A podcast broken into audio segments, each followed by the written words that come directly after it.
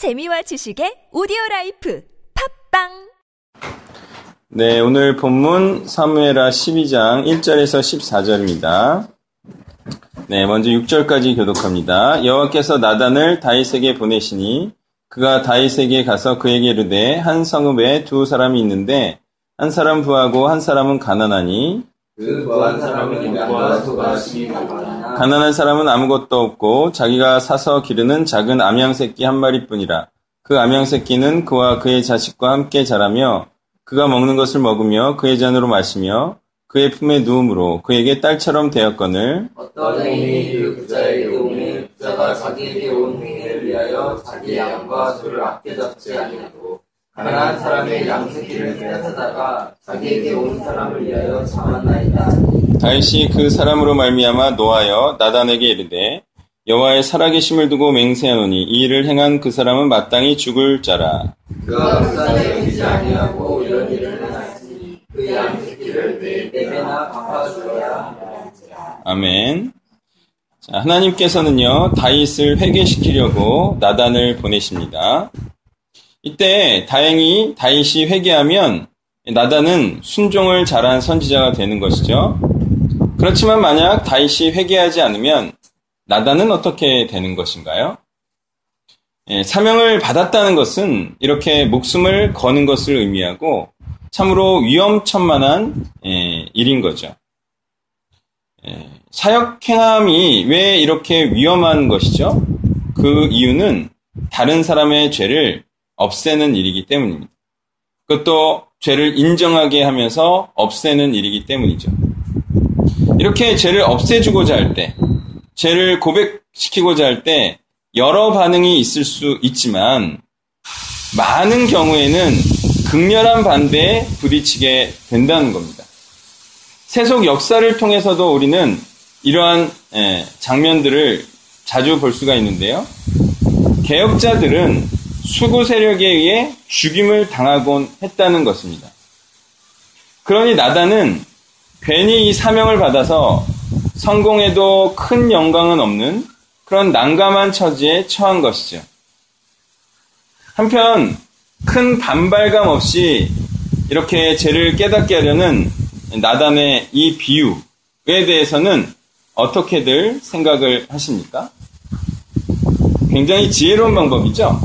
굉장히 효과적이면서 좋은 방법이라는 거예요. 자, 그래서 예수님께서도 바리새인들의 죄를 지적하시기 위해서 무엇을 많이 쓰셨죠? 비유를 많이 썼습니다. 비유를. 그런데 예수님께서 그렇게 좋은 방법을 행하셨지만 그 결과는 어떠했나요? 이 나단과 같은 결과였나요? 아니죠. 그러니까 우리는 이렇게 생각해야 됩니다. 역시 방법이 아무리 좋아도 안 될 놈은 안 된다. 이렇게 생각해야 됩니다. 예를 들어 정말 답답한 애들이 있는데요. 그 애들은 어떤 방법을 쓰더라도 공부를 못하는 애들이에요. 방법이 좋아도요. 아무리 지혜롭게 행하도요. 안 받아들이고 안 하는 애한테는 소용이 없어요. 그러니까 주의해야 될 게 있습니다. 우리에게는. 회개케 한다는 것은요. 성공 사례만큼 잘해도요. 꼭 성공한다는 것을 의미하지는 않는다. 많은 사람들이 간증을 하고 또 자신이 이렇게 했더니 됐더라. 한번 해보세요. 안 돼요. 오히려 대상을 잘 선택하는 게 오히려 현명한 처신이 될 수 있을 겁니다. 자, 다윗은 이 비유를 들을 때만 해도요. 자신이 이런 죄를 저지르지 않는 의인이라고 생각했던 것 같아요. 왜? 그동안 의인으로 살아왔으니까. 그럴 법도 하겠죠. 그렇지만 우리는 이 같은 다윗의 모습에서 항상 말씀 앞에서 자신을 반추하지 않는 자는 이같이 자신에 대해서 오해할 수 있다는 사실을 알 수가 있습니다. 또는 나는 과거에 의인이었다라는 사실로 지금도 의인일 거라 착각할 수 있다는 것도 우리가 추론할 수 있습니다. 그러면 우리는 마땅히 자신을 어떻게 반추해 보아야 할까요? 나는 요즘에도 목숨 걸고 전쟁을 하고 있는 자인가? 아니면 쌓아놓은 것을 가지고 즐기고 있는 자인가? 항상 돌아봐야 할 것입니다. 그래서 항상 자신을 타락시키려는 이 심각한 죄와 또한 피 흘리기까지 싸우는 자여야만 하겠습니다. 7절부터 12절까지 교독합니다. 나단이 다윗에게 이르되 당신이 그 사람이라 이스라엘의 하나님 여호와께서 이와 같이 이르시기를 내가 너를 이스라엘 왕으로 기름 붓기 위하여 너를 사울의 손에서 구원하고 내 주인의 집을 내려주고 내 주인의 아내를 내 품에 두고 이스라엘과 유다 족속을 내게 맡겼습니다. 만일 그것이 부족할 수도 없으면 내가 내게 이것을 넣어주었습니다. 그런데 어찌하여 내가 여호와의 말씀을 업신여기고 나보기에 악을 행하였느냐? 내가 칼로 햇사람 우리아를 치되 암몬 사람의 칼로 죽이고 그의 아내를 빼앗아 내 아내로 삼았도다. 내가 나를 업신여기고 햇사람 우리아의 아내를 빼앗아 내 아내로 삼았은즉 칼이 내 집에서 영원토록 떠나지 않게 하시오. 여호와께서 또 이와 같이 이르시기를 보라 내가 너와 내 집에 재앙을 일으키고 내가 내 눈앞에서 내 아내를 빼앗아 내 이웃에게 주리니 그 사람들이 내 아내들과 더불어 백주에 동침하리라.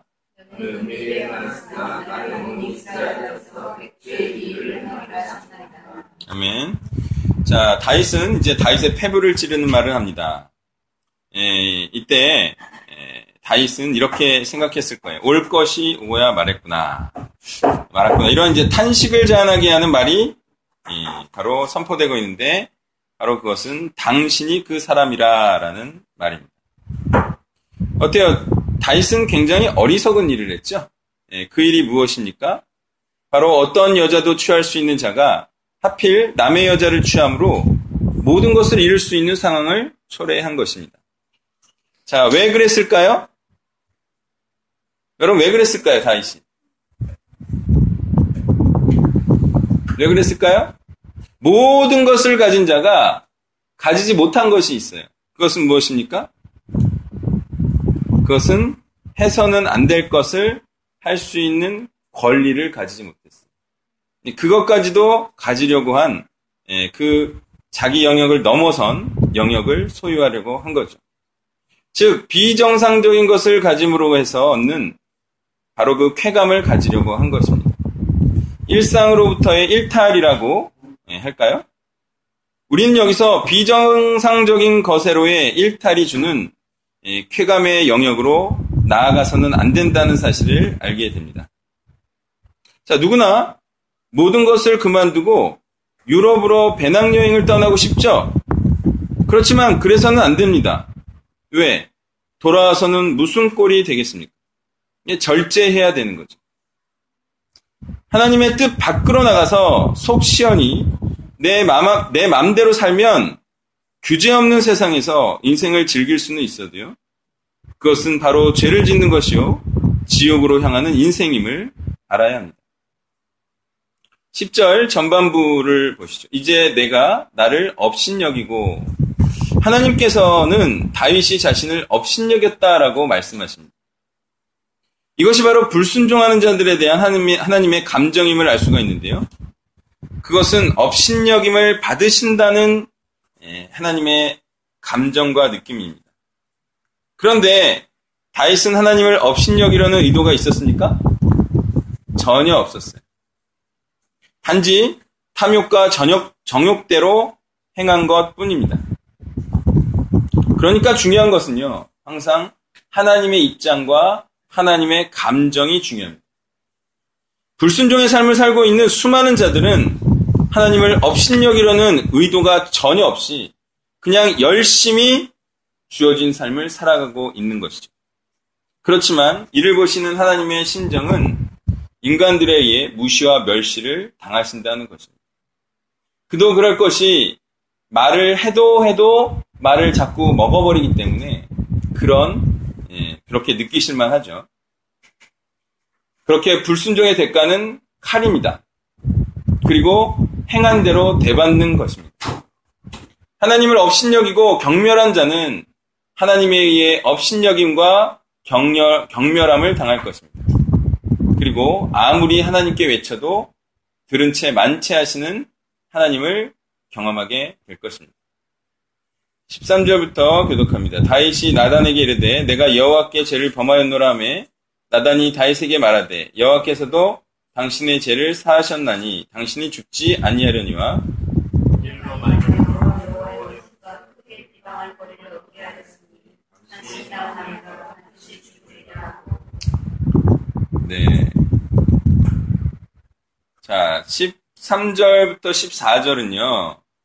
다윗이 다행히 회개했다. 그리고 죄사함까지 받았다라고 말씀하고 있어요. 그런데 또 이렇게도 말하고 있습니다. 죄를 행함으로 인한 결과와 비방은 감내해야 된다. 이렇게.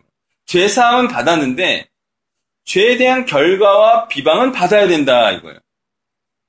제가 신대원 기숙사에서 이 내용에 대해서 형들이 논쟁을 했어요. 전도사 형들이. 근데 어떤 형이 말하기 이렇게 말했어요. 회개를 하면 즉시 모든 것이 회복되는데 유독 이 내용만 징벌을 주신다. 이 말이 발단이 돼서 논쟁이 일어났어요. 치킨을 먹으면서. 근데 그때는 이게 뭔 말인가 했는데 이 말씀이 오히려 일반적이라는 거예요. 잘 보세요. 회개를 함으로 죄사함은 받더라도 죄로 인한 결과까지 자동적으로 사라지는 게 아니에요. 왜? 죄로 인해 피해를 본 자들이 있죠. 그 자들에게 배상을 해야 됩니다. 근데요, 배상을 하더라도 또는 배상을 안 했다면 피해를 본 자들 중에 안 갚음을 하려는 자도 있을 거 아닙니까? 그런 자들 중에서 또 회개를 해도 용서를 하지 않는 자들이 있죠. 그 자가 누구였어요? 다윗에게는. 바로 아히도벨이었어요. 이 사건으로 인해서 아히도벨은 이제 보통 밧세바의 할아버지다 이런 얘기가 있는데 아히도벨이 이 사건으로 인해서 다윗에게 큰 이제 징벌자의 역할을 하죠. 또한 게으르게 산 자들은 예수 믿었다고 해서 그동안 게으르게 산 삶을 어떻게 해야 됩니까? 그 결과가 회복됩니까? 그렇지 않죠. 그동안 게으르고 무지하게 산 값에 대한 만회를 해야 되는 숙제가 있어요. 그렇게 그동안 죄된 삶을 살면서 초래한 일들에 대한 청산 비용이 발생하기 때문에 예수 믿고 죄산 받는다고 해서 급속도로 삶이 좋아지진 않아요. 그걸 만회해 가는 과정이라는 거죠. 다 저질러 놓고 회개했다고 해서 다 된 것이 아니라 저질러 놓은 것에 대한 값을 치르는 것이 회개한 자가 또한 감당해야 할 몫이라는 겁니다. 그러니 우리는 회개하는 자에 대해서 이렇게 말해야 합니다. 당신이 저지른 일에 대해서는 대가를 치르고 원상복구하려는 최선의 노력과 시도를 다하라. 이런 말을 해야 된다는 거예요. 말씀을 정리하면요. 회개한 자들이 치를 값이 있다는 겁니다. 그것은 그동안 잘못 살아온 인생에 대한 결과를 외면하고 그렇게 예수 믿기만 하면 그 즉시 잘 될 것이라는 그런 착각에서 벗어나야 한다는 거예요. 예수 믿은 이후로 어떻게 해야 회복이 일어난다? 이제 말씀대로 잘 살아야 그때서야 비로소 회복이 일어난다라는 사실을 기억해야 하겠습니다.